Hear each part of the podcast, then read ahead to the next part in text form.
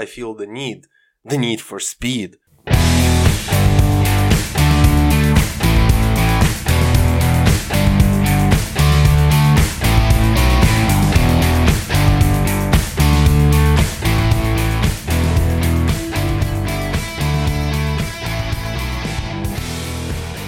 Очередной подкаст Максима Шадова, и сегодня я, по сути, возвращаю формат, который мы уже начали, с Олегом Ковалевым. Привет, Олег.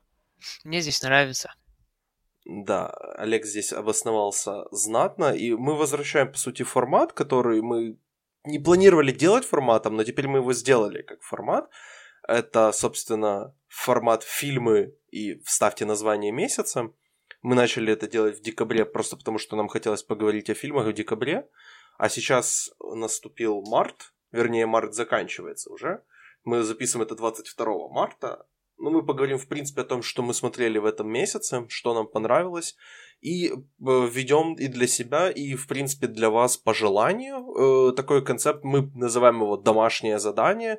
По сути, это просто мы рекомендуем друг... Ну, вернее, не рекомендуем, мы задаем друг другу фильм посмотреть, мы, и мы приходим сюда и смотрим. В конце этого подкаста мы дадим задание друг другу на апрель. Э, и, и, собственно, мы в апреле уже вернемся в конце месяца и обсудим те, те фильмы, плюс еще несколько фильмов, которые мы смотрели в апреле. Итак, Олег, э, я тебе дал задание сначала один фильм посмотреть, но ты попросил потом все же поменять. И я тебе сменил его на фильм э, Топ Ган, лучший стрелок, классика жанра Тома Круза. Э, как тебе этот фильм понравился? Ну, тот самый знаменитый жанр Том Круз. Мне этот фильм... Ну, а ты чего ожидал? Ты думал, что мне как-то понравится? Ну, типа, я, нет? я не знал, чего я ожидал. Ты, ты не знал, чего ты ожидал?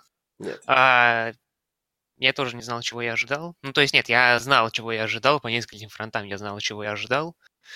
Я получил немножко меньше, чем то, что я ожидал. И если суммировать в одно предложение, то это самый средний фильм, что я могу сейчас вспомнить.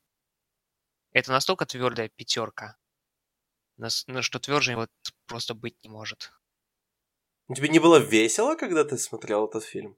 Мне категорически не было весело. Ну, только вот первые, первые вот эти вот где-то минут 10, когда я понимал, что вот, как бы так сказать, подоплека этого фильма, она ни разу не преуменьшена и не преувеличена. Ну, я не, я не знаю, я, мне, например, этот фильм достаточно, достаточно нравится. Я думаю, что он очень, очень веселый.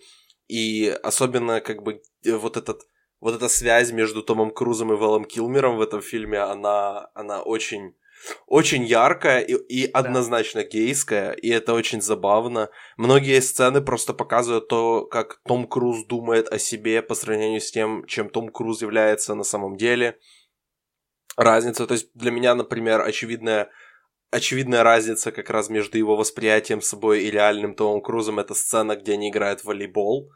Потому что Том Круз, который ростом меня меньше на, на две головы, э, пытается выглядеть, как будто он меня выше на полторы головы. И это очень, очень забавно, я считаю. А что, он в 56-м, в 56-м, э, в 86-м году он уже был в том э, состоянии, чтобы что-то из себя строить? Ну, в 86 году Том Круз уже был, уже был популярным. То есть, по сути, этот фильм его сделал самым популярным, и у него на тот момент уже был э, рискованный бизнес. У него на тот момент уже, по-моему, был коктейль. Сейчас я открою перед глазами, что у меня был Том Круз э, его фильмография. Но вот у него уже были роли, то есть, как бы в 80-х э, он уже был достаточно известен, да. То есть, это у него были там первые определенные его фильмы, там «Аутсайдеры» у него был фильм, Э, Фрэнсиса Форда Копполы, у него была легенда, у него был, да, у него были все верные ходы. То есть у него вот все же вот Топ Ган это его был самый известный, естественно, фильм на момент как бы с, э, на, на момент выхода. Потом как у него пошли еще еще больше фильмы, которые еще больше увеличили его известность. Но мне кажется, здесь он уже как бы пытался себя из... показать не таким, как каким он является на самом деле. Мне кажется, это просто очень глубоко идет в его какие-то комплексы, в какую-то его э, в, какие, в какие-то его эмоции по отношению к себе. то, как он на себя смотрит со стороны. И мне кажется, вот именно рассматривая это под, э, под микроскопом суперзвезды, кинозвезды Тома Круза, очень забавно видеть как раз вот эту разницу между между ним реальными, между ним в фильме Топ Ган, где как будто такое ощущение, что это его как бы самая веселая роль. А, Том Круз реальный это какой Том Круз? Это как он на интервью себя ведет или что-то типа того? Ну, это Том Круз, ну, реальный Том Круз это тот, который прыгает на диване у Опры. Это реальный Том Круз. А. Ну, вот то, что ты говоришь, я с этим не вполне согласен, потому что мне было весело, опять же, смотреть этот фильм только первые 10 минут из-за той самой связи его персонажем, с персонажем Вэлла Килмера, про которую ты говорил. И то оно очень быстро, быстро наскучило. Э, кроме того, в фильме нет, на мой взгляд, неинтересного экшена. Но он даже не настолько интересный, сколько я не понимал, чем он должен завлекать. Э, вот эти вот всякие крупные планы трясущихся лиц внутри кабин. Хотя надо сказать, что операторская работа, ну, пленяет. Э, еще самые первые сцены. Самое главное достоинство этого фильма, на мой взгляд. Мне лично... не проникся. Драматургии тоже не проникся. А, ну вообще музыка, во-первых. То, что фильм начинается, во-первых, с легендарной песни Danger Zone, ты, ты ею не проникся. Нет. Это, ну, ну, ну, это преступление, Олег. Highway to the Danger Zone это, это, это гениальная песня. Это, это песня об, просто обо всем. Поэтому... Начинается вот это вот самое с какой-то там подростковой херни, которую я понять не могу. Увы. Э, я бы сказал, что мне, например, экшен абсолютно не был интересен в этом фильме. Для меня самые интересные были э, как раз сцены, которые были между экшеном. И, ну, единственная как бы фраза, в, которая была во время экшена, которая меня интересовала, это I feel the need. The need for speed. Это как бы сразу... То есть я после... Эта фраза сразу показывает, в каком мы фильме находимся. То есть мы не находимся в каком-то там какой-то серьезной драме. Мы не находимся в фильме, который претендует на какую-то на какое-то что-то. Он просто показывает нам двух, э, ну то есть Тома Круза и людей вокруг него, Келли МcГиннес, Мэг Райан, э, собственно, Вэлла Килмера, актера, который играет Гуса, которого я никогда не помню, как зовут, э, э, Энтони Эдвардс, вот. То есть это показывает нам просто этих людей в каком-то веселом сеттинге. Э, как, например, это э, здесь показана э, база военно, военно, боже, военно-воздушных сил. Вот. И это просто мне было весело. Я как бы не утверждаю, что веселье это абсолютно какая-то там, как бы, межчеловеческая валюта измерения какая-то, но просто я считаю, что этот фильм можно смотреть, и не, там, не надо вот эта пресловутая фраза «выключить мозг и смотреть», это абсолютно mm-hmm. глупейшая вещь, которую можно сказать. Но это фильм, который как бы от тебя многого не требует и многого не ждет, и, и я не думаю, что от него тоже стоит ждать многого. Я просто да, хотел и многого он не дает. Я просто, Олег, хотел, чтобы ты повеселился. А он как бы не, не каждый фильм должен что-то давать. Этот фильм просто... Mm-hmm. Я хотел, чтобы ты два часа провел в какого как-то весело, чтобы тебе было. Ну, Поэтому... спасибо, конечно, за попытку, но мне было скучно эти два часа. И именно потому, что я вот э, жду от фильмов нечто большее, или хотя бы на заявку на нечто большее. Я даже что какое-нибудь претенциозное говно, э, которое после себя ставит какую-то там череду бомбления, я ее посмотрю куда с большей радостью, чем э, фильм, который не собирается прыгать выше. Ну что там выше головы, выше своей пятой точки. Ну, ладно я лично порекомендовал бы этот фильм для как раз вот такого э, легкого, непринужденного вечернего просмотра после длительного дня на работе, такое, чтобы расслабиться, чтобы посмотреть и на э, офигенную сцену секса под песню Take My Breath Away. Вот. Это, наверное, наверное, это худшая сцена в фильме, но, наверное, это лучшая сцена в фильме, поэтому... Согласен. Да, поэтому берите из этого, что хотите. Э, итак, теперь домашнее задание, которое ты мне давал, mm-hmm. это, собственно, фильм 2006 года режиссера Гильермо Дель Торо «Лабиринт Фавна», который я упоминал э, несколько выпусков назад. Ну вот я его наконец-то посмотрел, я хотел посмотреть, мне, мне это было интересно. И вот посреди фильма я написал тебе как бы... На самом деле то, что меня впечатлило больше, больше всего в этом фильме. Даг Джонс охуенный. Mm-hmm так и есть. Что ты можешь... Потому что я скажу так, мне фильм понравился. Но мне он понравился вот где-то на... Ну, вот где-то с середины он мне начал нравиться, когда я понял, что делает Дель Торо. То есть, что, ну, человек просто сказку рассказывает. Это просто сказка, которую он... Э, ну, это как Шьямалан снял э, «Леди», «Леди из воды», только этот фильм в, раз в 10 лучше «Леди из воды», поэтому... Поэтому, как бы, молодец Гильермо, но я не знаю, есть ли у него дети, но это реально просто выглядит как какая-то сказка, которую он рассказывает своим детям на ночь. Она Нихуя милая. себе! Да и его дети не седые часом, если он такие сказки детям своим рассказывает. Я, я вот... не знаю, почему тебе, тебе страшно было? Мне ни разу Нет, мне этот фильм не было страшно. Мне не страшно, но мне странно, что ты называешь этот фильм сейчас сказкой, когда я в нем вижу очевидную антисказку. Ну просто смотри, если мы не воспринимаем этот фильм как сказку, Видаль это, это один из худших персонажей, которые я видел за последние несколько лет. Это Почему? просто, ну потому что это настолько как бы однослойный, просто одно, однотонный персонаж, который просто, посмотрите, он злой. То есть как бы если мы не, раз, не находимся в как бы в, в, в, в территории диснеевских фильмов, где злодей это просто, это просто злодей, как бы я не знаю, что мы здесь делаем.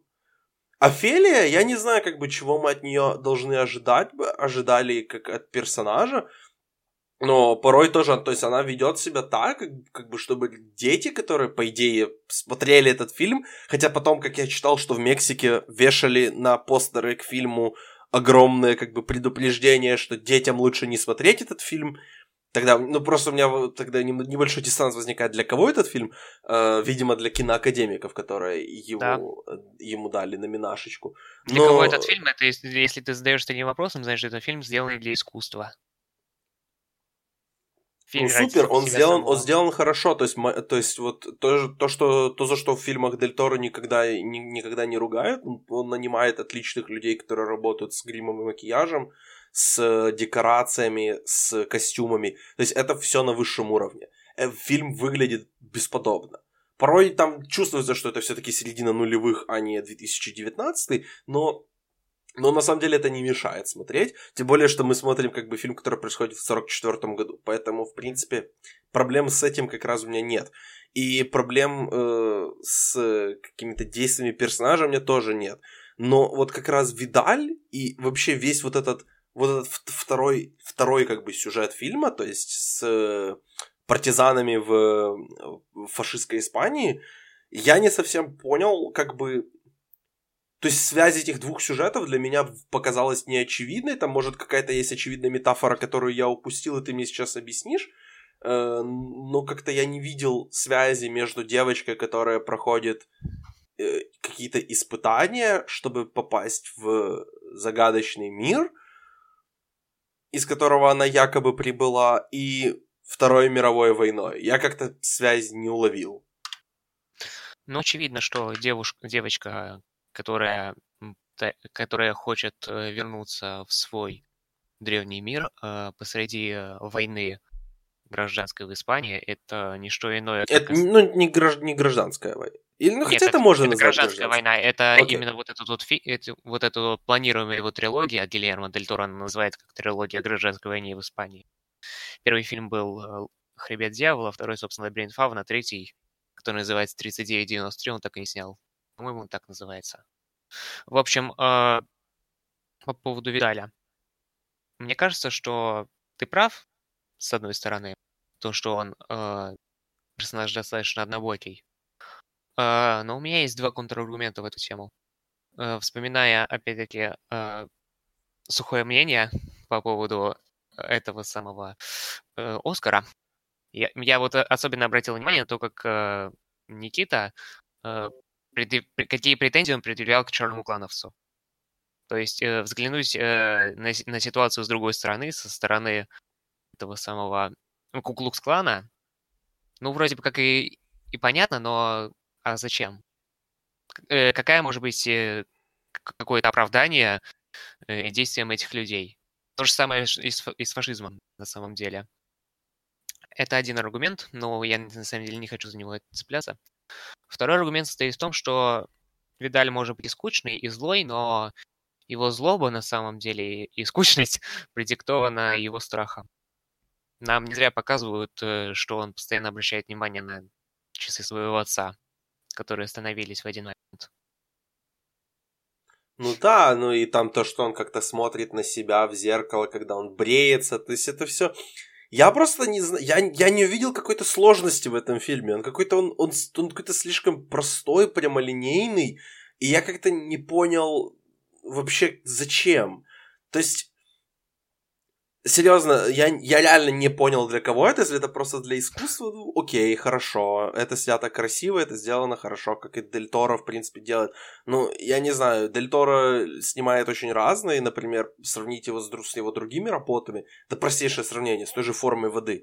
Я считаю, что форма воды это намного более полное произведение, и если брать оттуда все, как бы, нужные штучки, которые Дель Торо туда докинул, лишь бы получить Оскар, если их оттуда убрать, остается как бы тоже достаточно простенькая история, но при этом она намного более эффективна и намного лучше работает. И да, там тоже Майкл Шеннон это однобокое зло, но при этом как-то как-то работает все более органично, что ли. По сравнению с лабиринтом Фавна. Ну, Макс, ну ты же понимаешь, например, что в лабиринте Фавна э, финал-начало этого фильма, оно открытое. В плане? Ну, это открытый финал. В том плане, что мы не можем знать, э, чем оно закончилось на самом а, деле. А, то есть ты... Угу, я понял, о чем ты говоришь. Ну, так смотри, хорошо, тогда мы просто... Я понимаю, зачем это сделано, поэтому я и говорю, что это, мне кажется, это, это по идее должно работать как какая-то ебанутая сказка, потому что она как бы показывает, что типа вот она такая вся мечтатель, поэтому вот она видит, а он не мечтатель, поэтому он не видит, условно говоря. Ну, кроме того, тут еще речь о том, что это происходит во времена, во времена страшные, во, вре... страшные времена, во времена войны. Ну да. И что еще детям остается делать в это время, кроме как э, надеяться, что они всегда будут живы?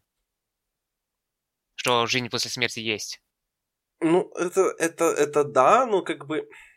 Опять же, это, я, я, ты говоришь, ты это проговариваешь эти вещи, я их понимаю, но я не вижу какой-то в этом особенности, что ли. То есть, окей, я понял, что пытается сказать Дель Торо, и как-то меня это не то, что не впечатляет, я просто говорю, типа, М, окей. Ну да. Что называется, you do, you do you, man. То есть, как бы, окей, мне, мне интересно слушать его рас, рассказы, смотреть, если это не Тихоокеанский рубеж, абсолютно бездарное кино. Э, я не понимаю, как человек такой, как Дель Торо мог снять такую паршивую дрянь. Ну, ладно. При этом Тролльхантеры отличный мультсериал. Очень жаль, что его, по сути, раньше оборвали, чем должны были из-за смерти Антона Ельчина, который озвучивал главного персонажа. И при этом «Форма воды» мне очень нравится. Ну, я вот жду... А, ну и «Блейда 2» я смотрел в свое время. Тоже хороший фильм. Вот «Хеллбоя», к сожалению, нет. Возможно, еще какие-то его испанские фильмы стоит посмотреть. Испаноязычные. Но и следующего фильма тоже жду, но конкретно эта история меня как-то не особо не, не тронула она меня, что ли, если просто так сказать. То есть, как бы, когда ты смотришь, ты видишь, что вот, вот все сделано супер, вот, вот молодец, но типа как-то никакой эмоциональной реакции. Я то же самое чувствовал, когда в первый раз этот фильм посмотрел. Я потом просто к нему вернулся, не знаю почему. Наверное, потому что я начал немножко что-то понимать. Или не, я, начал, по... не знаю. Я, пока, я пока ничего не понимаю, поэтому окей. Ну, еще я, не, я, я пытаюсь, я, опять же, не, как-то не атакую этот фильм, не пытаюсь отнять от э, чего-то от его фанатов. Мне фильм понравился. То есть мне не было скучно его смотреть, мне не было как-то каких-то негативных эмоций, он мне не оставил, он просто не оставил прям мега положительных.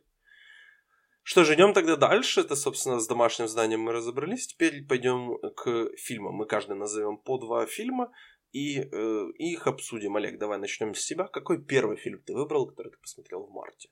Mm. Давай ты сейчас выберешь один из двух, старый или новый, с какого начать? Ну, давай начнем с нового. Новый фильм, он прям вообще очень новый. Вот он буквально недавно вышел, и я успел его Оксане посоветовать, разве что. Она единственная, кто вообще послушалась моего совета, потому что она любит все азиатское. И этот фильм тоже азиатский.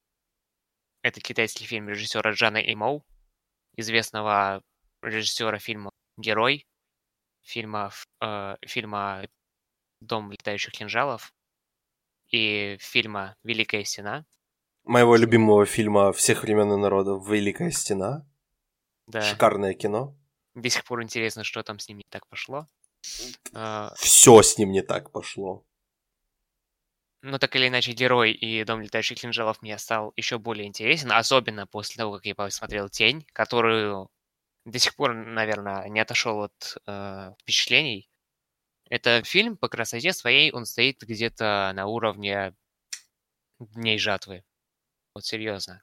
Фильм, который считали самым красивым вообще в истории. Ну, в принципе, их нельзя, наверное, с это самое сравнивать, потому что Дни жатвы это фильм, вдохновленный э, квар- э, картинами э, этого самого. Как эта картина называется? Я еще по ней вопрос квадрат зеро. Я тоже вот заб... я уже забыл, это нет. Мир Кристины. Не... Мир Кристины mm-hmm. назывался. А, художник. Рембрандт? Ну да какой Рембрандт? Он американский современный мир, мир Кристины. Ну-ка. Э, художника Эндрю Уайта. В общем, э, а фильм «Тень», он тоже был вдохновлен живописью, но, соответственно, китайской живописью Гохуа, стилем э, э, написания тушью э, по бумаге. И это очень четко выражено в, в абсолютно прекрасном визуале, который, э, в котором есть всего четыре цвета. Ну, условно говоря, четыре цвета, то есть черный, белый и все, что между ними. Это два. Э, все возможные оттенки серого. Э, цветами телесными. Ух, ух, сейчас опасно. Ух, сейчас опасно, Олег. цветами телесными э, и цветами, э, цветами крови, потому что это боевик. А жанр, в котором снят этот фильм, жанр Руся, он, конечно, в фильмографии э, этого самого IMDb значится как экшен. Но это, понятное дело, не экшен. Ближе всего он похож на фильмы Зака Снайдера с его бесконечным и смакованием любой детали. Но на самом деле это выглядит очень экзоти- экзотично и, и по-своему органично для э, западного взгляда, как мне кажется. Но так или иначе, в этом фильме, в котором, конечно же, визуал это главная его лучшая черта, в нем хоть сюжет и тупой, но он иногда так, так интересно подается, а иногда так чертовски неинтересно, что ты понимаешь, что, что ты, наверное, не можешь отличить условность от намеренной тупости. И это одновременно и плохо, и хорошо, но за это частенько ругают западные критики любой, любой азиатский фильм. Вот это вот разница менталитетов, культуры, все дела. Мне бы ну, очень хотелось, чтобы ты вопрос какой-то задал сейчас. Ну смотри, у меня вопрос такой, потому что я, естественно, я смотрел только один фильм его, это, собственно, его самый западный, наверное, фильм «Великая стена», как ни странно. И это фильм, он бездарен абсолютно во всем. Он плох абсолютно на каждом уровне, где только можно быть плохим. Э, это плохой Мэтт Деймон, это плохой Педро Паскаль, это плохие все абсолютно китайские актеры, которые там сыграли. Это ну, худшее у этого фильма, это естественно его компьютерная графика. Поэтому, когда ты мне говоришь, что человек, который снял абсолютно отвратную, несмотрибельную, один из худших фильмов с которой я видел в своей жизни «Великую стену», и ты мне говоришь, что он снял один из самых красивых фильмов, но у меня как бы возникает небольшой диссонанс, как бы, как, как вообще это получается? Как у одного человека так получается и то, и другое? Um, как бы тебе еще сказать так? Ну, кроме того, у Джана Моу, по-моему, две пальмовые ветви есть. Три. Три? Ну, у него э, за фильм «Жить» гран-при жюри и приз экуменического христианского жюри, вот это мой любимый, наверное, приз, и за шанхайскую триаду у него технический гран-при. А, не, я ошибся, у него есть два золотых льва. Ну, ну в общем, неважно, он э, так или иначе признанный э, на фестивалях режиссер. И... Три номинации на Оскар. Три номинации на Оскар. Э, но мне интересно, в принципе, вся его, э, вся его фильмография начиная с, с «Красного Гауляна», продолжая фильмом «Подними красный фонарь», и в особенности фильмами, которые я уже назвал «Герои дом летающих кинжалов», Потому что, как написано на Википедии, это фильмы, которые э, после успеха фильма э, «Крадущийся тигр, сдающийся дракон» режиссера Энкали, который стал вроде бы до сих пор самым кассовым в Америке не, э, не, а, а, не англоязычным фильмом, вот э, Жан Моу приложил руку к возрождению жанра Уся. Уся. И, то есть, вот тень — это Уся. э, герой — это Уся. И мне вот интересно, вот если вот э, в «Тени», которая вроде как не признана пока что его самым выдающимся фильмом, такой прекрасный визуал, то что было в предыдущих фильмах? Мне вот очень интересно. Ну, я не знаю, как бы, я не думаю, что тебе стоит смотреть «Великую стену», тебе действительно стоит, наверное, посмотреть те два фильма, которые ты назвал, то есть «Герои» и «Дом летающих кинжалов», э, Дом летающих кинжалов, на самом деле, я тоже о нем достаточно много слышал, потому что его достаточно часто крутили по украинскому телевидению, что достаточно странно. Но вот я помню так отчетливо, когда мне было лет 8-9 я видел э, рекламные ролики этого фильма в, по телевидению. Он просто шел уже слишком поздно для моего тогда возраста. Я как-то тогда его так и не смог посмотреть. Но меня, он, меня именно по трейлеру или по тем кадрам, которые я увидел в телевидении, меня тогда впечатлили. Великая стена, ну, это, это, это я, я уже сказал все свои эпитеты и все свои эмоции по этому фильму. Это просто бездарность, поэтому я, честно, мне сложно будет себя как-то заставить посмотреть фильм «Тень». Поэтому Найди реально хоть, хоть, хоть какой-то аргумент для человека, который смотрел фильм этого режиссера. Скорее всего, если кто-то и смотрел из моих слушателей, то это, скорее всего, люди, которые смотрели Великую стену. То как бы найди Боже. какой-то аргумент, почему проигнорировать абсолютный провал того фильма и посмотреть фильм Тень. Откуда я знаю? Если у вас предубеждения какие-то сохранились из-за одного чисто не китайского продукта, и более того, очень коммерческого продукта, то это ваши проблемы, во-первых. Во-вторых, э, чтобы себя убедить в чем-то, надо смотреть это или нет, достаточно трейлер посмотреть. Если вам покажется, что этот трейлер великолепней, великолепнейший снят, то смотрите весь фильм. Весь фильм такой же великолепнейший снятый. А, я только сразу предупрежу, что э, сюжет в этом фильме, я, как я уже обозначил, по-моему, он находится на грани тупости. Но, при, но очень часто эта тупость, она выглядит очень круто и экзотично. Поэтому ну, туп, я, ее, я ее прощаю. Я тупость в кино люблю, поэтому, в принципе, когда она в меру и когда она в нужном месте. Я к тупости отношусь достаточно положительно. Э, тогда перейдем дальше. Э, следующий фильм, который будем обсуждать, как бы... И тут немножко считырю. Это будет мой фильм, но это не фильм. Это сериал, mm. это мини-сериал, который по длительности 3 часа, поэтому можно сказать, что это как фильм, просто его разделили на 6 эпизодов. Но это по сути фильм. Э, фильм, этот сериал, вернее, называется э, «После, «После окончания жизни» или «Afterlife» на английском. Э, чтобы понять вообще, что такое сериал «После окончания жизни», мне нужно немножко рассказать людям, которые не слышали о таком великолепном человеке и стендап-комике, как Рики Джервейс. Э, Рики Джервейс это человек, который создал, наверное, самые популярные британские сериалы, за исключением Шерлока и Телохранителя, вот за последние, за последние 15 лет.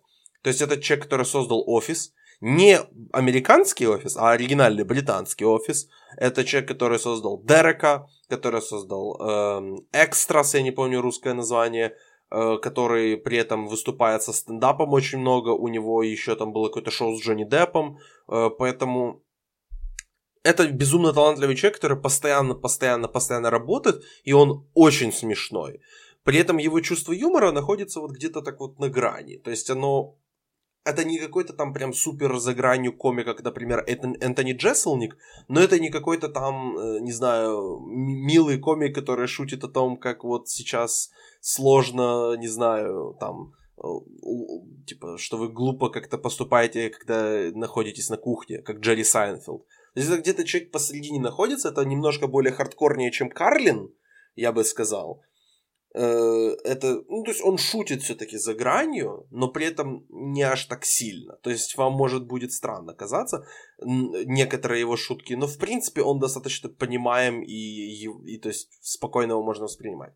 Итак, Рики Джервейс. Человек делает сериал о чем? Он берет э, идею, что что происходит после того, как умирает твой любимый человек, и он, э, и он по сути делает вокруг этого концепта комедию. Потому что после окончания жизни это комедия. Это не драма. Это, э, да, главный герой ходит в абсолютно, он в депрессии. Он, у него су- суицидальные наклоны. И вот он, э, по сути, как он, как он сам описывал этот сериал, он говорит, что я хочу себя убить, но при этом нужно покормить собаку. Хм. И, и, и он находит в этом юмор, И он понимает, что он не может себя убить, потому что ему нужно делать, ему нужно покормить собаку, ему нужно пойти на работу, ему нужно забрать почту, ему нужно э, сходить там, снять сюжет, он работает в, в местной газете, ему нужно обучать нового, нового стажера. То есть вот эти вот, казалось бы, э, такие достаточно повседневные вещи, по сути, сохраняя, э, по сути, сохраняют человеку жизнь и продолжают и дают ему какую-то свободу. При этом этот сериал абсолютно морально достаточно, он, э, он задает, задает вопросы зрителю, и мне кажется, зритель сам для себя может решить, как бы главный герой, он хороший человек или он плохой человек. Под конец все-таки сериал делает определенный, как бы, сам выбор, но я думаю, что каждый, каждый зритель для себя может оставить э, оставить за собой право считать этого героя позитивным или негативным персонажем. При этом он о, этот сериал очень смешной. Он прям безумно смешной. Причем он смешной на нескольких уровнях, потому что это, по, как мне казалось в некоторых моментах, это даже выглядит как экранизация стендапа Рики Джервейса. Потому что я даже видел повторений некоторых, не то что шуток, но просто то, о чем он шутил, он по сути берет и ставит напротив себя человека, который пытается ему что-то отвечать на его мораль какую-то. И это на самом деле очень интересно, как вот каким-то даже, возможно, начинающим сценаристам или режиссерам, которые смотрят фильмы условного Вуди Аллена и пытаются, пытаются думать, ну, то есть, а может я такое тоже что-то смогу сделать? То есть, по сути, Вуди Аллен что делает? Он берет свои мысли, вкладывает в, как бы, свои мысли какие-то он вкладывает в мысли персонажей своих, которых зачастую он же и играет, а при этом он напротив себя ставит людей, которые его как-то как говорят, что нет, твои мысли это полная чушь, твоя философия чушь. По сути, в этом сериале происходит то же самое, но здесь намного смешнее, чем у Вуди Аллена. Поэтому Вуди Аллена такой, как бы, у него чувство юмора такое, такое милое, такое, эх, вот, как бы, вот я такой вот дурачок. А здесь как-то все более намного реально и все более намного выглядит так живо, и я представлял себя э, как будто, ну, то есть я мог бы быть частью этого, потому что я видел, как работают газеты, я ну, проходил стажировку в, в, на одном телеканале, поэтому там не особо не особо отличается, на самом деле, пресс-рум от, от газетного, поэтому я могу себе представить, что, что как бы происходит в таких офисах. Да я думаю, каждый, в принципе, не обязательно работать в газете, чтобы понять. Поэтому я думаю, что это достаточно интересный, э, интересный сериал, которому стоит уделить время, как бы для Но себя, это не на самом деле. Да? Это, ну смотри, просто это чернуха для тех, кто не особо знаком с чернухой. А. То есть, то есть это такая как бы... Я, я... Чернуха для беременных. Типа такого? Ну, типа того, да. То есть, как бы человек, ну, то есть, если для вас шутки, от, шутки о смерти это чернуха, то это чернуха, по сути. Там немножко оно идет глубже, конечно, чем это. И, то есть, это не просто останавливается на каком-то на поверхностном уровне. Я думаю, но, но при этом это это очень просто не то чтобы прям милый сериал, но я его вот реально за, за два вечера посмотрел. Посмотрел бы за один, но мне нужно было вставать э, рано утром, поэтому я пошел спать. Поэтому, так что спокойно его можно сесть реально как один фильм за три часа посмотреть. Он есть на Netflix, он э, также, естественно, он уже есть на торрентиках лежит. Поэтому я лично рек- рекомендовал бы его посмотреть. То есть это такая просто комедия, которая достаточно смешно шутит о серьезной теме. Она дает тебе возможность призадуматься, если, если того хочется. Э, она дает при этом возможность просто спокойно провести время и посмеяться, и посмотреть на э, на то, как человек э, выбирается из депрессии, что самое важное лично было для меня и для моего опыта, как вокруг человека, который находится в глубочайшей депрессии, ведут себя другие люди. Вот, это Просто знаешь, это... ты вот это вот в самом начале так сказал, интересно, что я сперва даже не сразу понял, мол, э, вот этот вот фильм, он э, рассказывает о... Как ты там сказал-то? Что это фильм, который говорит о переживаниях после смерти близкого человека, но в юмористическом ключе. И я да. думал, что вот это вот очень так чер- чернушно, и мне даже вот вспомнилась ситуация, вот, которая началась у нас в конце, в самом конце прошлого года, когда на экраны собирался выходить фильм про блокаду Ленинграда, ту самую нашумевшая комедия. И в комментариях различных в ВКонтакте все начали защищать этот фильм, типа вот не смотрели, а уже осуждаете. И причем в, в, в одном споре, который я зачем-то читал, заш, зашла мысль до такого, что вот на самом деле пошутить можно про все. И даже вот э, можно снять комедию про пожар в торговом центре «Зимняя вишня». Про то, как вот эти вот дети там э, сгорели заживо в кинотеатре закрытом, и это была бы очень злободневная чернуха. Ну, все зависит от того, как снять, понимаешь? Как бы все зависит от того, как пошутить. Это вот мы недавно, на самом деле, это сейчас будет, конечно, пример просто для, перво, для первоклассников. Но вот мы недавно обсуждали в нашем чатике как раз э, ситуацию с PewDiePie вспоминали, я не помню уже в каком ключе, но вот как бы почему э, то, то, что он делал, как бы когда он попал под э, шквал критики, что он там снимался в форме нацистов или платил деньги людям, которые там что угодно напишут на табличке и потанцуют за деньги, опять же. Почему как бы это шутка и почему это, вернее, это не шутка и это не смешно, при этом Рики Джервейс шутит э, на тему того, что э, как бы после смерти ничего нет, и, и просто нужно, нужно забить и жить. И, ну, опять же, он шутит, я просто пересказываю, поэтому это не смешно. Как бы это разные вещи, как бы, поэтому лучше пусть шутит комик, и если реально найдется в России какой-то комик, который найдет способ снять чернушную комедию о, о пожаре в торговом центре «Зимняя вишня», при этом поговорить не о пожаре самом, а о том пиздеце, который творился вокруг, вокруг всей этой ситуации, о том, как спасали людей, о том, как потом там увольняли этих чиновников, которые там якобы говорили, что кто-то работает, но никто не работал, о том, почему вообще этот пожар произошел, можно найти в этом юмор. Но просто сказать, что типа, э, блин, э, сказать, что Гитлер это хороший человек, это не смешно. Но сказать, что Гитлер хороший парень, он убил Гитлера, это, возможно, для кого-то будет смешно. Поэтому просто нужно немножко глубже копать в этом смысле, и нужно как бы стараться шутить, а не просто как бы говорить какую-то чушь, лишь бы вызвать реакцию. Да, вот однажды вот так вот один человек сказал про Гитлера, что он на самом деле его понимает и все так и все и все так такое, но никто не захотел копать глубже, и все сказали, что он нацист. Даже он сам. Я понимаю, что ты сейчас, ты, что ты сейчас про фон Триера, и мне похуй, иди нахуй. Э, давай перейдем к твоему следующему фильму. Э, как, какой это? это? Этот старый как раз должен быть, поэтому давай, старьем. Это Паттон. О, давай! Что, ты слышал про Паттона? Что ты слышал про Паттона, рассказывай. Ну, про Паттона мы, ты мне как раз, во-первых, э, просто говорил, что собираешься смотреть. Я слышал про Паттона просто, что это от, в одном из подкастов, которые я слушаю, называется «Топ-10 шоу», э, там, где собственно, двое ведущих составляют свои топы на заданную тему. И вот там был как раз, у них был топ-10, по-моему, просто это прям топ-10 фильмов о войне. И у одного из них был Паттон в тройке. Я там прослушал прям 15-минутное какое-то обсуждение этого фильма, поэтому, то есть я о нем немножко слышал. Поэтому мне интересно, что ты скажешь. Ну, один из моих любимых фильмов э, вообще это Лоуренс Аравийский. Это тоже фильм про войну, тоже фильм про военного человека, тоже фильм про очень интересного военного человека, во многом очень творческого человека. Оба, что Лоурен, что Паттон, были людьми творческими и так далее. Но что касается фильма Паттона, э, мне он показался не то чтобы скучноватым каким-то, но не то, не все. Ни пятое, ни десятое, ни рыба, ни мясо. Э, я, я это пытаюсь объяснить тем, что этот фильм вышел на стыке эпох. Он вышел в 70-м году, когда старая голливудская система уже развалилась окончательно. Э, наступает новый Голливуд, но при этом э, за, над этим фильмом работают вроде как люди, которые все-таки э, составляли Голливуд старый. Режиссер Франклин Джей Шефнер, э, он все-таки больше режиссер старой эпохи. Э, он снимал, э, например, еще фильм, как он назывался-то? да, как он назывался, «Планета обезьян», который вышел в один год с «Космической Одиссеей», если не ошибаюсь. И фильмы эти друг друга так вот дополняют.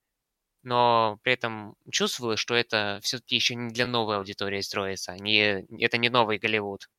И, а потом получается, что это уже не Бенгур, но при этом еще и не Апокалипсис сегодня. А, в нем, конечно, есть э, э, многие сильные стороны. Например, самая сильная его сторона это, конечно, Джордж Си Скотт, который известен тем, что за своим Оскаром за, за эту роль не пришел, вообще сказал, идите в жопу, вы мне не интересны. Я не собираюсь ни с кем сравниваться, чтобы получать вот эти вот награды, пфу на вас, собаки. И примерно ну, такой же Красава, просто красава. Да, э, я его всецело в этом поддерживаю. А что еще сказать про фильм?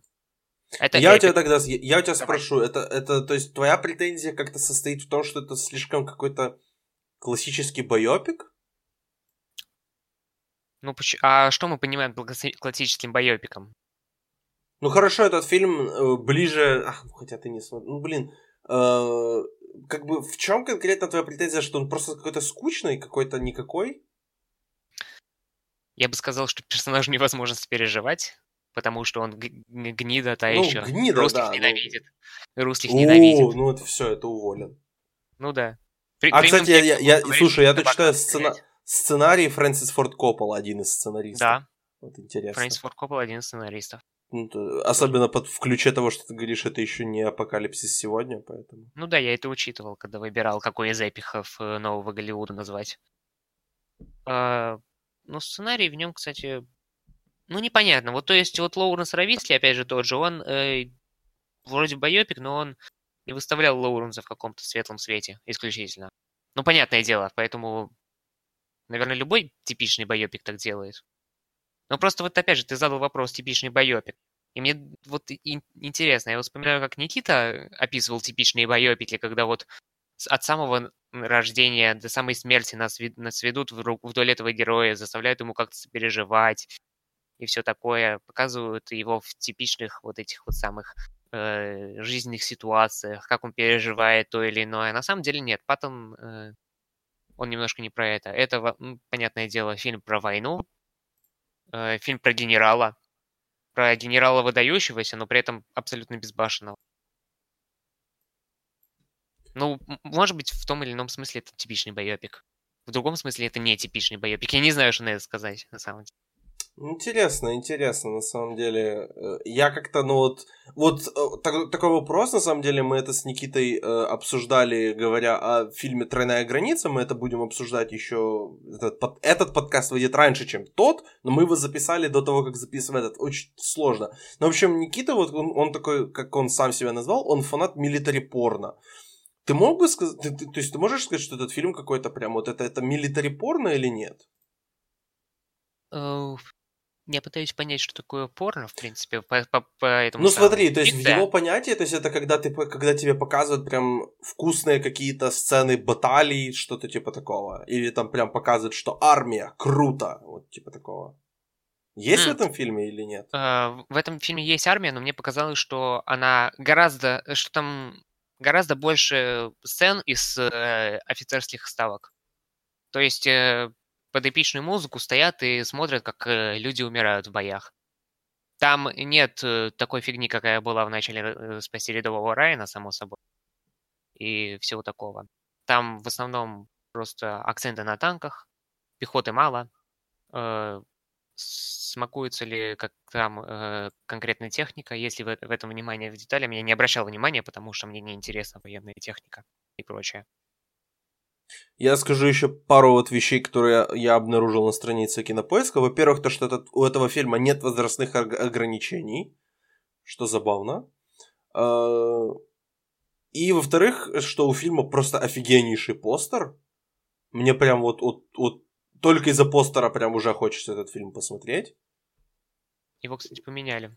С тех пор, ну, как тот, я да, тот, тот, который находится именно на, на кинопоиске у него сейчас. То есть к сожалению, в подкасте его это невозможно показать, но, но да, просто можете зайти и посмотреть, выглядит от, от, просто отменно. Вот. Ладно, перейдем тогда к последнему на сегодня фильму. Э, это как раз тот, который я давно уже вынашивал, давно собирался посмотреть, просто потому что я хочу посмотреть все фильмы Тома Круза в его карьере. Это фильм, который вышел через несколько лет после пресловутого Топ Гана. Это «Несколько хороших парней». Первый фильм э, сценариста Аарона Соркина, режиссер Роб Райнер, э, Том Круз, Джек Николсон, Деми Мур. Э, да, Круз вся... даже форму мне пришлось менять. Именно. Нет, не, нет, здесь же он, он этот, он здесь морпех, а в том он ВВСник, поэтому... Ну, типа, он, он там был белый, тут был, был белый. Мне он там был в белой форме, разве? Он точно, он летал в такой в зеленый, в камуфляже. Но он на белую пришел, по крайней мере, получать привилегии. Ну ладно, окей. Э, окей. Вот. Несколько хороших парней. Я вот услышал такую, э, услышал, да, да, услышал цитату, собственно, Роба Райнера, как он говорит, что как он снимал этот фильм, что он сделал как бы ну, как режиссер. Он говорит, я просто включил камеру, э, впереди которой находились кинозвезды. Я просто снимал. То есть, по сути, как бы это сразу становится, мне кажется, понятно, что происходит в этом фильме, потому что в фильме не только Круз, Николсон и Деми Мур, тут еще и Кевин Поллок, тут еще и Кевин Бейкон, тут еще и Кифер Сазерленд, тут еще и несколько крутых камео, которые крутые для детей 90 вернее, для детей 80-х, которые я не совсем понял, потому что тут, например, актер, который потом пошел сниматься в сериале «Скорая помощь», э, поэтому его было видеть тем людям приятно, мне как-то... Э, собственно, ага, Кристофер Гест, который рандомно появляется в одной сцене, это, это тоже достаточно, достаточно странно было. В целом я могу что сказать по этому фильму, мне он очень понравился, это вот как раз здесь как бы весело было немножко на другом уровне, чем я ожидал веселья от, от того же Топ Гана. Топ Ган веселый, потому что он очень тупой. Этот фильм веселый, потому что он очень классно написан. Понятно, что этот фильм, этот фильм безумно, как бы, он, он, уже, он уже такой старенький. Его уже нужно апдейтить, и вот в этом году как раз выходит сериальная версия «Нескольких хороших парней», где Олег Болдуин будет играть роль, э, собственно, полковника, которого играл Джек Николсон. И в этом, в этом фильме просто все работает как раз благодаря диалогу Соркина. Э, потому что без, без него я считаю, что именно Соркин выигрывает больше всего от этого фильма. Не Том Круз, потому что я не считаю, что это его лучшая роль в карьере. Не Джек Николсон. Хоть Джек Николсон выдал, мне кажется, одну из лучших вообще э, работ второго плана, потому что он, ну, я не осознавал это весь фильм, пока не понял, что Джек Николсон в трех сценах в этом фильме. При этом он идет как бы вторым по касту, он, полу... он, ему заплатили 5 миллионов долларов, я считаю, что лучше 5 миллионов долларов, потраченные в кинобизнесе. Э, потому да, что он Николсон... даже рожи строить не стал. Николсон... Николсон бесподобный. В этом фильме просто очень много классных, классных моментов, таких как Том Круз пародирует Джека Николсона. Том Круз напивается, и видно по нему, что он никогда не был пьяным. И он ведет, он реально, он пьяным игра, ведет себя так, как будто, вернее, он играет, потому что он должен быть, быть пьяным, но это не просто персонаж не знает, как быть пьяным, это Том Круз не знает, как быть пьяным, потому что... Э, потому что он свидетель Иеговы. Э, потому что видно по нему, что он ведет себя так, как, как знаешь, 13-летние подростки изображают пьянство до того, как они первый раз алкоголь нюхнули. Поэтому как раз вот Круз также себя ведет. Э, Деми Мур, которая абсолютно отвратительная в этом фильме. Кевин Пола, который клевый, но при этом... То есть об этом фильме очень, очень весело разговаривать в контексте того, как бы, что если его как-то перекладывать на реальную жизнь. Если нет, то как бы, ну, персонажи Соркина, они очень забавные, и они очень... Их диалоги как раз слушать интересно, и с ними хочется тусить. То есть почему «Социальная сеть» — это один из таких фильмов, которые постоянно хочется пересматривать. Потому что как раз из-за диалога Соркина мне хочется тусить даже с таким мудаком, как э, Марк Цукерберг в, именно под, в пере под пером, в пере, в под пером, наверное, а, Аарона Соркина, поэтому ты смотрел этот фильм, что ты можешь сказать по нему? Я могу сказать, что фанат Тома Круза только что перепутал саентологию со свидетелями Иеговыми. Я Ой, прошу обратить сорян, на внимание. сорян. Но я не фанат Тома Круза саентолога, я фанат Тома Круза актера. Мой любимый актер, кстати. Вот. Э, я смотрел этот фильм два раза подряд, потому что он шел по телевидению, когда у меня не было доступа к интернету. И я смотрел его оба раза в дубляже, поэтому я не могу вообще абсолютно судить об этом фильме ничего. Я буквально его не смотрел, получается. Раз я не видел его в оригинале. Ну да, все-таки диалог Соркина, диалог Соркина нужно смотреть в оригинале. Здесь прям есть несколько моментов, которые прям видно, что этот фильм из 91-го. То есть фразы, то, как описывает э, персонаж Николсона форму форму морпехов, это как раз, это как раз прям 91 год говорит, что он говорит, что вы, э, что у вас педиковатая униформа, опять вот. же, цитируя фильм, это прям 91 когда он говорит, что это почему-то это считается крутой цитатой, я считаю, что это просто абсолютно мерзко, хотя, может, это и должно быть мерзко, когда он говорит Тому Крузу, что его персонажу, лейтенанту Дэниелу Кэффи, кстати, отличное имя, он говорит, что ты, э, ты не почувствуешь счастья до тех пор, пока тебе не сделает минет вышестоящий офицер. И это прям, прям так... Э, э, не знаю. Что ты можешь сказать? Мне интересно твое мнение какое-то, может, если ты вообще помнишь по второстепенным персонажам в этом фильме, потому что, мне кажется, они очень многое здесь делают. Джек Николсон второстепенный персонаж? Вот ну, он очень хорош, да, и великолепная его роль на самом деле. Вот э, кто там был э, под Томом Крузом в этом фильме, я вообще не помню. Ну, вот ну, этот чувак, Кевин Поллок. Кевин Поллок, но он самый, самая известная его роль это э, обыкновенные подозреваемые. Это, или подозрительные а, лица. У него два названия. лица. Два названия этого фильма. Я видел русский вариант, кстати, и такой, и такой. Поэтому, да, это его однозначно та, в том фильме самая известная роль. Это было, получается, 4 года перед тем фильмом. Или 3, 3 года, по-моему. 3 или 4 года перед тем фильмом. Э, а нет, стоп. Это 92-й, а подозреваемый 96 или 7 значит 4 или 5. Неважно. Э, я бы как бы... А, вкратце, вообще не писал как бы сюжет фильма, о чем, о чем фильм. Э, на морской базе в Кубе происходит убийство солдата, и Том Круз, он как бы... Я вообще не понимаю, не совсем понимаю, как работает американская армия, но он как бы и адвокат, и солдат одновременно. И его ставят вести дело, а ему типа пофиг, но по, но по ходу дела ему становится не пофиг. И как бы фильм об этом. Плюс диалоги Соркина. Это, опять же, в диалоге Соркина это все выглядит круче. Э, вдруг кто не, не в курсе Аарон Соркин и какие вообще фильмы он э, написал, это из, из последнего у него это Стив Джобс. Э, хороший фильм о Стиве Джобсе, а не тот, который со Штаном Кучером. Э, у него, естественно, «Социальная сеть» это его, наверное, самый, самый известный фильм. У него «Война Чарли Уилсона», у него «Манибол», но «Манибол» это не совсем его, потому что он, по сути, переписывал сценарий, который уже был, поэтому это не совсем его. У него режиссерский его фильм это игра «Большая игра» или «Игра Молли», у него два сериала, самое известное это, наверное, «Западное крыло», а также «Служба новостей». «Западное крыло» я не смотрел, но вот «Служба новостей» это один из моих любимых сериалов, поэтому Соркин это один из моих любимых сценаристов, и поэтому стоит смотреть этот фильм хотя бы ради, ради него. Ну вот, что касается Соркина, его основную черту его писательского стиля выделяют как э, экшен-диалоги. В этом фильме это очень прослеживается, когда, особенно когда это идет на контрасте с ре- резким монтажом. Это всегда выглядит очень эффектно. Но можно даже сказать, что вот он ну, возможно, в массовом сознании, пусть будет так, в, в массовом сознании он, наверное, один из двух сценаристов, вот именно сценаристов, которые так или иначе имеют свой стиль. Первый это Тарантино, знаменитая идеология Тарантино. Второй это знаменитая идеология Соркина. Ну да, это два сценариста, которые, по сути, пробились и стали какой-то знаковой частью поп-культуры. Да. Если не считать всяких, типа, этих э, Энтони Маки. Не Энтони Маки, а как? ну, все, всяких э, ученых, сценаристов, которые, к которым ходят люди, типа, говорят, э, научи писать. Он такой, ладно, сейчас научу. А да. сами никаких фильмов не, никогда не писали никаких фильмов. Вот так вот у них это получилось. Мне до сих пор интересно.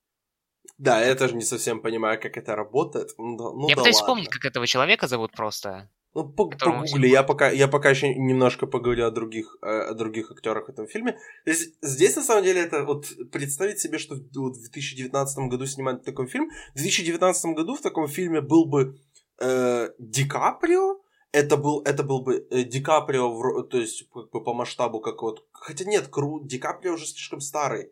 То есть это должна быть какая-то суперзвезда, которая не... А, это был бы Дуэйн Джонсон по, именно по уровню известности, не по уровню актерской игры, конечно. Какая-то вот старая уже затихающая звезда, то есть это какой-то Том Хэнкс был бы в роли, то, то есть по масштабу. И при этом вот на второстепенных ролях раскиданы актеры, которые через 4 года, через 5 лет, через 10 лет некоторые э, сыграют в своих лучших ролях. То есть это сейчас были бы условно какие-то там Джон Боега, это был бы, например, какой-нибудь кто сейчас из таких вот молодых прям вот up and coming э, актеров, типа Билла Скарсгарда, что-то такое, то есть как бы... Тимати Шаломе. Тимати Шаломе, безусловно, был бы в этом фильме, он, скорее Хотя всего, он уже играл. выдался. Ну, вот как бы просто тоже у Бейкона к тому моменту уже были роли в «Дрожь земли», у него, по-моему, уже был «Футлус», но у него не... То есть его как бы карьера основная еще была впереди. Он здесь играет абсолютно на второй роли, хотя бы за свои прически. По нему видно, что он здесь абсолютно отдает этот фильм Тому Крузу. Кифер ну, Сазерленду, который, который, по сути, у него карьера уже вроде начиналась, у него была, э, был отвратительный развод с Джулией Робертс, как раз, вернее, не развод, она его просто бросила у алтаря. Очень интересная история. И, ну, у него впереди его сериал 24, то есть, как бы, у Сазерленда все, как бы, главные роли еще впереди, и здесь он так на втором плане тусуется, поэтому, так, как бы, такой вот All-Star Cast сейчас очень сложно было бы собрать, хотя, возможно, он был собран где-то вот, по сути, вот мне, например, вспоминается фильм «Афера по-американски», который сделал очень похоже, там как бы пятерка таких вот очень крупных э, известных актеров, здесь их, ну, по сути, 6-7, поэтому Поэтому вот приблизительно он к этому, к этому подошел. Поэтому вот я, я обожаю такие вот all-star касты, типа вот как 11 друзей Оушена или как раз э, афера по-американски. Это просто, ну, то есть видеть кинозвезд это приятное. Мы любим видеть кинозвезд. Да. Вот, в принципе, на этом мы основную часть этого подкаста с ревьюшечками заканчиваем. Теперь мы подойдем к домашнему заданию – каждый нас даст другому, скажет парочку слов по этому фильму, именно почему, почему мы как-то даем его как домашнее задание, а конкретно уже их обсуждать будем через месяц. А, Олег, давай начни ты, пожалуйста, какой фильм ты мне даешь как домашнее задание? Я вот буквально секунд 15 назад вспомнил, что надо бы что-то тебе задать, но я не знал, что тебе задать, поэтому я открыл свой кинопоиск, посмотрел все свои лучшие оценки, десятки, и думаю, а что бы не помочь тебе немножко? Э, дядюшка Бунми, который помнит свои прошлые жизни. О, господи. Я это... сейчас буду смотреть. Расскажи немножко про этот. Это тайский фильм э, лауреата Золотой пальмовой ветви. Реж... Э, одного из, э, как его называют, выдающихся, самых передовых э, мировых режиссеров современности Апичат Пона Верситакула. Фильм, э, который... О чем он рассказывает? Да хрен поймет, о чем он рассказывает, я до сих пор не понял, но мне очень понравилось. И всем советую его посмотреть. Господи, я смотрю на постер этого фильма, мне, мне страшно. Ну, э, нет, тебе не будет страшно. Окей, я верю тебе. Тебе, возможно, даже будет немножко смешно. Окей, супер. Мне кажется, uh, вот я... это один из тех фильмов, которые обязательно надо смотреть, э, ну, не до конца серьезно. Супер, супер, это, это, это я, я люблю это такое. Я тебе дам фильм, и я без понятия, как ты к нему отнесешься. Мы сегодня его, я, я его, вернее, сегодня упоминал в подкасте, э, не в подкасте, в чатике нашем, потому что сказал, что Усен очень похож на главного героя этого фильма. Это а. фильм режиссера Рика Фамуивы, э, э, называется «Наркотик» или «Доп». Доп на английском. Это фильм, который... То есть я о нем в свое время узнал очень, очень случайно. Я почему-то рандомно решил его посмотреть и просто влюбился в него, потому что, во-первых, этот каст, Шамик Мур, э, Тони Револори и, к сожалению, запамятовал имя актрисы, но вот эта тройка работает отлично. Мне кажется, что это как раз... Это не комедия, но это забавный фильм. Это, это, это достаточно серьезная драма, поэтому... Но она при этом снята в очень таком веселом стиле, скажем так. Поэтому мне интересно, просто, просто мне интересно, как бы, смотришь ли ты вообще такое кино, и, э, и мне интересно, понравится ли тебе или нет. Это похоже на каждому свое? Нет, даже близко нет. Даже близко нет. Это, в, это, это очень, очень другое кино. Ну вот самый близкий пример есть? Похожести. Ну, тогда это надо подумать, я сейчас так сходу не назову. Ну вот просто, то, то есть просто, что друзья, друзья, то... пожалуйста, не делай этот звук, что друзья, друзья тусят, но при этом в какой-то мере хорошо быть тихоней похож, но это, это такое очень, это типа стретч немножечко, это так, сравнивать эти два фильма. Хм. Ну, так или иначе, я его уже ставлю на закачку. Давай, окей. Uh, на этом, в принципе, мы заканчиваем наш подкаст фильмов марта. Uh, я надеюсь, что вы посмотрите тоже какие-то из этих двух фильмов, а может, а лучше даже оба. И uh, обязательно напишите нам где-нибудь в комментариях или в личку каждому из нас, что вот этот фильм классный, а этот фильм тоже классный. Я надеюсь, что вам оба эти фильмы понравятся. Что я надеюсь, что мне э, дядюшка Бунми, который помнит свои прошлые жизни, понравится, потому что Потому что если мне он не понравится, это будет... Ну, это плохо, когда кино не нравится. Поэтому, ребят, смотрите, смотрите фильмы. Э, желательно, чтобы вы смотрели хорошие фильмы, вернее, фильмы, которые вам нравятся. Сейчас ушло что-то философское. Давайте перейдем к чему-то простому. То есть подписывайтесь на этот подкаст. Подписывайтесь, пожалуйста, на паблик ВКонтакте. Мне очень нужна подписота, чтобы я мог закинуть э, заявочку в администрацию ВКонтакте, чтобы мне дали возможность э, выкладывать свои, свои подкасты на их платформе. Подписывайтесь также на Apple подкастах, очень помогают ревьюшечки, чтобы меня там начали где-нибудь там в рекомендациях высвечивать. Э, обязательно CastBox, Spotify, э, Simplecast, естественно, все подкасты доступны и там. Спасибо еще раз, что слушали, Олег, спасибо, что пришел снова в гости. А я еще немножко подправлю Макса. Смотрите не только эти два фильма, которые мы собираемся посмотреть, а и те шесть, про которые мы сегодня рассказывали, да, чтобы это было не зря.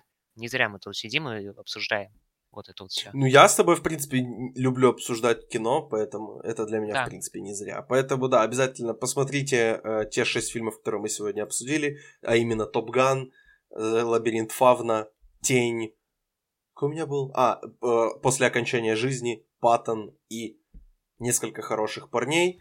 Э, на этом, в принципе, да, на этом наш выпуск заканчивается. Спасибо большое, что слушали и до свидания. Пока.